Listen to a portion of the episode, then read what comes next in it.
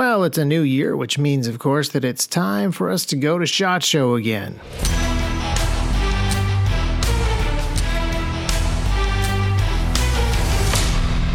Welcome to another episode of T Rex Talk, and today we're going to be talking about our preparations uh, to go to SHOT Show. There's been a bunch of stuff that has happened since the last SHOT Show, and there's a bunch of stuff that's happened just recently this week that is probably going to have an effect. One of those things is the resignation of Wayne LaPierre. For years and years and years, Wayne has run the NRA with uh, an iron fist, controlling the people on the board and uh, all of the people who are basically involved. And uh, I think has really mismanaged the company and eroded a lot of trust and misused a lot of funds. And so him stepping down is kind of a big deal, which uh, I don't know how much it's going to affect what actually happens at SHOT Show, but it's going to be a big part of a lot of the conversations. And a lot of that uh, is because of some stuff that happened last year. So let's go back to last year's SHOT Show. Uh, we didn't make a video. I actually shot a couple of interviews with people and some video on the floor, but most of the conversations that I had uh, were sort of private conversations. And the other conversations that I had ended up being private conversations because of uh, microphone failure. And then I meant to do a recap of the SHOT Show uh, conversations on the podcast, and somehow it just never happened. But uh, last year's SHOT Show was, in my opinion, the best SHOT Show that I have ever been to. And the reasons for that are many. Uh, number one, it had been a nice long break since I was at SHOT Show last. So, uh, I enjoyed seeing people again as opposed to being annoyed that I was in uh, Las Vegas once more. Uh, over the years that I have been going to SHOT Show, I've gotten to know enough people that the SHOT Show experience is connecting with uh, associates and friends as opposed to just looking for cool gadgets on a gigantic multi acre exhibition hall. And last year, we saw uh, a pretty distinct trend. Over the years, SHOT Show has gotten more tactical. Now, uh, right off the bat, that doesn't sound necessarily positive because tactical is a very silly marketing word that doesn't actually mean anything. But one of the things that T Rex wants to do is to build out a citizens' defense industry, not a military industrial complex, but to take uh, a lot of the companies that make firearms and firearms accessories and other martial things and make them more available to citizens, to equip the citizenry for greater defensive capacity. And the increasing tactical flavor of SHOT Show, I think, demonstrates that this is happening. Almost every booth has body armor and helmets and nods on the mannequins, even uh, for companies that didn't really have anything to do with armor, helmets, or nods. And that is a very cool thing that these things are becoming normalized, that you want your product to be associated with this tactical marketing trend. In a lot of cases, it's kind of meaningless. But the fact that it is more normal and that there is this very distinct trend of more and more companies wanting to market their products with very explicit descriptions of self defense and home defense and imagery that involves night vision and body armor is a plus. Overall, it is a really significant shift from just hunting and plinking and toys and stuff like that. And while there's probably plenty of companies that are just kind of jumping on the bandwagon and using tacticalness as a, an empty marketing fad and just following everybody else, there are a number of companies that are being more deliberate about these particular words and these particular ideas and practical fighting tools for civilians in a much more principled way. And that is a tremendous thing. The citizens defense industry is coalescing. Uh, uh, it's impossible to say who is doing the most work because it is a distributed effort, and you can see it playing out in the way that booths decorate a SHOT. So that is a pretty cool thing. There was also more unity last year at SHOT Show than I have ever seen before, and I want to thank uh, the Bureau of Alcohol, Tobacco, Firearms, and Explosives for that. If you remember last year, the week before SHOT Show uh, was when the ATF dropped their new rule regarding pistol braces. The ban of pistol braces was announced one week before SHOT Show, and I think that that was probably a very deliberate move on somebody's part to try to, I don't know, be a skunk at the garden party, just kind of spoil everybody's SHOT Show experience, make everybody scurry around and pull all the braces off of their display guns, and just put a sort of a monkey wrench in the whole works. And to some extent, that happened. But it also sort of backfired on the ATF in that everybody at SHOT Show had a common enemy. Uh, there was a lot less gossip and backbiting at this particular SHOT Show about other people at SHOT Show. There was a much more deliberate conversation about Second Amendment freedoms and legal advocacy. Uh, interestingly enough, the common enemy had a booth down on the first floor. Uh, the ATF and the FBI have booths side by side, and a bunch of people came up to ask pointed and difficult questions about the pistol brace rule to the point that the people working the ATF booth did not want to hear any more about it. I actually felt kind of sorry for those guys. I gotta, I gotta wonder, like, what do you have to do uh, to annoy the director or acting director of the ATF to get assigned to run the ATF booth at SHOT Show. I'm not sure. It has to be. It has to be pretty bad.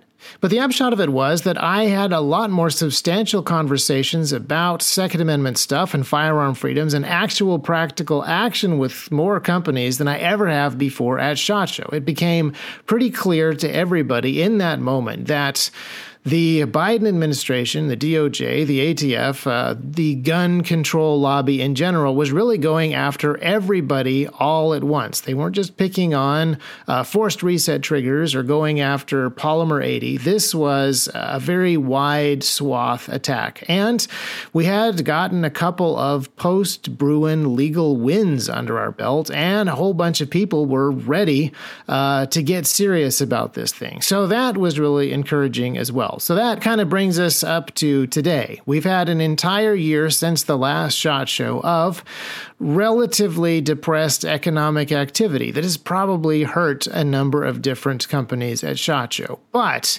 significant focus when it comes to specific things that the firearm industry wants to accomplish. This isn't universal. I'm sure that there are large companies who are very much focused on DoD contracts and small companies that are very much focused on some specific uh, things that they may be dealing with. But overall, the firearm industry in general is more unified uh, when it comes to legal advocacy, lobbying, pushing for firearm freedoms uh, than they ever have been in the past. And uh, I would say a lot more on the same page when it comes to being very bold about talking about firearms as fighting implements and specifically for civilian ownership, for personal defense, for home defense, and even for public defense. And again, going outside of firearms to body armor, night vision, and a lot of other accessories, which have had no real place in the firearm hobby space five or ten years ago. And now, with Wayne LaPierre's announcement last week that he is stepping down from running the NRA, I think that there is going to be a lot of conversation about what this looks like. And ultimately, the NRA kind of doesn't matter. Uh, Wayne stepping down may be too little too late. It may not have a lot of direct effect on the NRA specifically. The same board is still there, the same lack of trust still exists. The,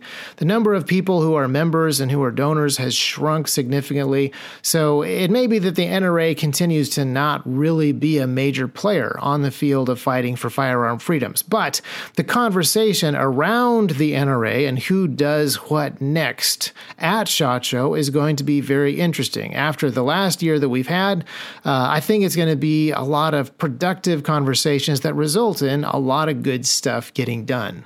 So overall, I got to say that I am encouraged and looking forwards to Shot Show in a couple of weeks, even though Uh, I really don't like traveling. I hate Vegas, and trade shows are not super fun. This has the potential to be a really practical and effective group of people.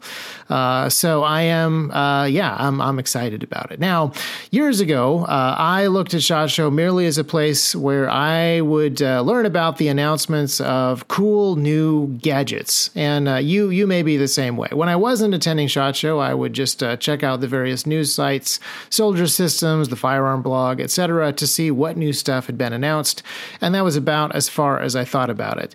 Uh, believe it or not, when I go to SHOT Show today, uh, I am curious about gadgets, of course, uh, always will be, but that's a lot less of the reason to go. I am really eager to spend time with the people that I've gotten to know over the last few years, figure out how they're doing, what things we can be doing together, get a better grasp on the industry, figure out what some of our political strategies ought to be. And then, of course, uh, there's a lot of T Rex business stuff to do. Uh, another really cool addition to SHOT Show last year was the supplier showcase. Uh, there's a whole extra day and a whole extra floor of exhibitors who are suppliers. They're not uh, traditionally companies that have come to SHOT Show. The way that SHOT Show used to work, by the way, um, is uh, it's a pretty much a pre internet model. All of the gun manufacturers and gun accessory manufacturers and hunting accessory manufacturers, etc., anybody who sold stuff to gun stores so that those gun stores could sell it directly to consumers would come to SHOT Show and they would have all of that stuff there to demo. And all of the gun store owners would show up at SHOT Show and they would actually organize most uh, of their purchasing for the year. So they would see the new products, place orders for the old products, uh, meet the sales reps talk to new companies that they might want to deal with, bring on new products, etc. Now that the internet exists, SHOT Show is pretty full of uh, YouTube and Instagram influencers, um, and there's a bunch of companies who have different business models than the old ones. T-Rex Arms is the perfect example. We do a lot of online retail work and basically no brick and mortar stuff at the moment. So when we go to SHOT Show, we are buyers, kind of like those old brick and mortar gun companies were, but we already have a bunch of relationships with a bunch of the vendors who are there. Uh, we already have seen a lot of the stuff that they've announced on the internet. And so, yeah, it's a little different than the good old traveling salesman days. But the supplier showcase is different. The supplier showcase exists so that manufacturing companies, injection molding companies, spring makers, uh, metal machine shops, 3D printing bureaus, people like that can demonstrate their capabilities to the companies at SHOT Show who are also manufacturers, assemblers, or product designers. Uh, so I really enjoy getting to spend some time with the folks on the supplier showcase floor last year it kind of changes the way that SHOT Show works. It has become more of a full service trade show. The reasons to go to SHOT Show are more than just buying new product for your brick and mortar gun store. Uh, at SHOT Show, you will meet a whole bunch of different people that do a whole bunch of different jobs in the gun industry. And now with the supplier showcase, you will find new textile companies, new sewing companies, people who can build products for you, people who can solve technical problems, all kinds of really fascinating stuff. Now, I will admit that we didn't actually generate any specifically cool new leads at the suppliers showcase last year. But there's a reason for that. And the reason is that we have been in the past, T Rex Arms is 10 years old now. We have in the past few years been going to a lot of other manufacturing trade shows like the Design to Part show and various other things. So we've already been seeking out injection molding companies and spring manufacturers and various raw material companies. And so we kind of already had found a number of people. And our goal has been to specifically locate folks local to Tennessee, as local to where we are as possible. So we didn't meet anybody new at the supplier showcase that we immediately started doing business with. However, uh, a large number of our existing suppliers and vendors and OEM type people that we have been working with in the past were at the SHOT Supplier Showcase. So, if you are a small, young business that is developing products or wants to expand into new areas, SHOT Show is no longer just a place where you meet the buyers uh, at different gun stores. You can also meet some of these other companies that support the firearm industry and the citizens defense industry, as uh, it is uh, hopefully becoming, in a whole bunch of different ways. So, that is really fun as well. Looking forward to spending some more time at the Supplier Showcase place. And again, uh, a lot of the folks who are there are people that we know and have done some work with in the past. So that, that just makes it more fun. Now you know I love that that manufacturing side of things. Uh, the technology of making stuff is extremely cool. Uh, but a lot of the conversations that I have, and some of the ones that I find the most interesting and the most intriguing, are business conversations, business conversations that are actually extremely boring. The only reason that they're not boring is because, uh, well, we've been involved in business for a little while now. But the way that uh, that customers are spending money is interesting, and it's not just interesting because you know, T Rex is trying to get customer money too, because, you know, we're a company and we're filthy capitalists and all. But it shows the kind of trends that we are really interested in from a cultural perspective. Things like a wide and rapid adoption of body armor over the last three years has fascinating connotations to the future, not just to the T Rex Arms product lineup. The 3D printer and additive manufacturing folks at the supplier showcase are going to be talking to us about some trends that have massive implications for the world that my kids grow up in, uh, not just how we prototype new holster bits for next year.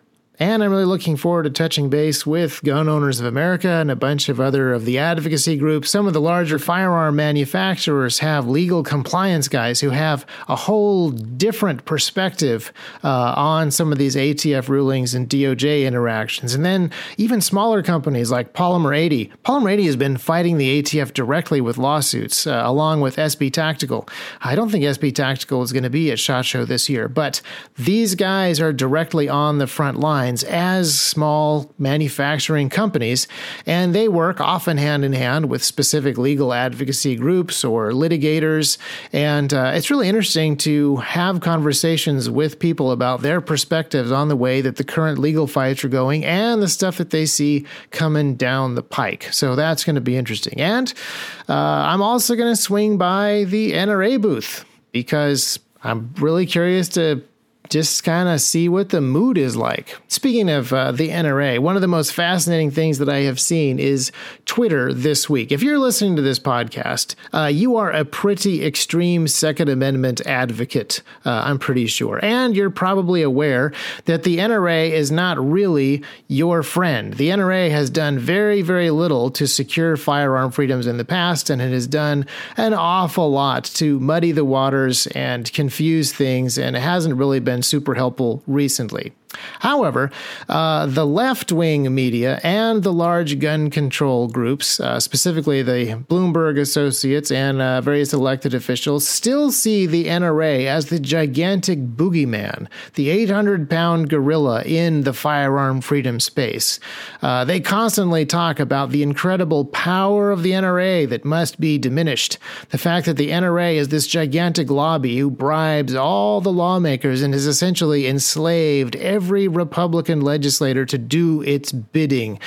Uh, when in fact, uh, the opposite is kind of true. Uh, Michael Bloomberg outspends the NRA on a regular basis, just, you know, himself. And the NRA has spent less and less and less money in lobbying and donated less and less money to specific candidates as time has gone on. They've gotten less relevant and done far less, thanks largely to Wayne LaPierre. Again, I believe he's been mismanaging the company and mismanaging the funds. And so the fact that he is now out uh, is actually the only hope that the NRA has of regaining some of their relevance and some of their efficacy. However, the people who are the gladdest to see Wayne LaPierre go on Twitter are uh, Everytown people, Moms Demand Action people, various uh, liberal Democrats uh, who are proclaiming this as a tremendous victory. This is the end of the NRA as a tremendous force for firearm freedom,